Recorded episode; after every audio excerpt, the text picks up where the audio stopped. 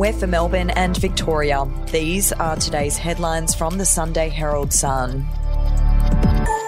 A retired Army Major has called for Australian Defence Force Chief General Angus Campbell to hand his Distinguished Service Cross back and said if he doesn't, the government should take it from him. The call by Stuart McCarthy, a two tour veteran of Afghanistan, comes amid growing anger among elite Special Forces troops after General Campbell demanded his senior officers surrender their own medals or show proof of why they deserve them. If you would like to read more on that story today, you can take out a subscription to the Sunday Herald Sun at heraldsun.com.au or download the app at your app store. A witness says heroic passers-by dragged a man from a Werribee house fire that killed two people. Police confirmed two people died and another was taken to hospital with non-life-threatening injuries as a result of the fire at a double-story home in Manor Street at about 7:25 a.m. on Saturday. We'll be back after this. News doesn't have to be boring. The Brits have given Prince Harry a new nickname after yet another tell all interview. Oh God, is it the Ginger Whinger?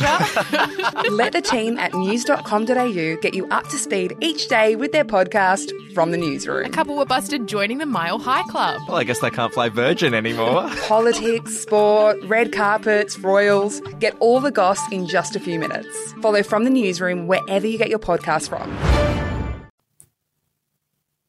More than 500 roads, highways, and bridges remain closed across Victoria because of the devastating floodwaters, sparking concerns about the impact on regional tourism this summer. Floods have affected almost 1,500 roads since October 13, according to the latest Department of Transport figures. Of those, 555 were still closed on Friday, and many locations still underwater. And big Melbourne retailers have reported huge Black Friday sales as shoppers continue to spend big over the weekend.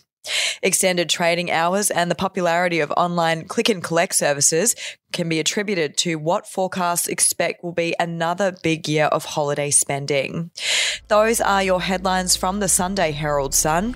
For updates and breaking news throughout the day, take out a subscription at heraldsun.com.au. We'll have another update for you tomorrow.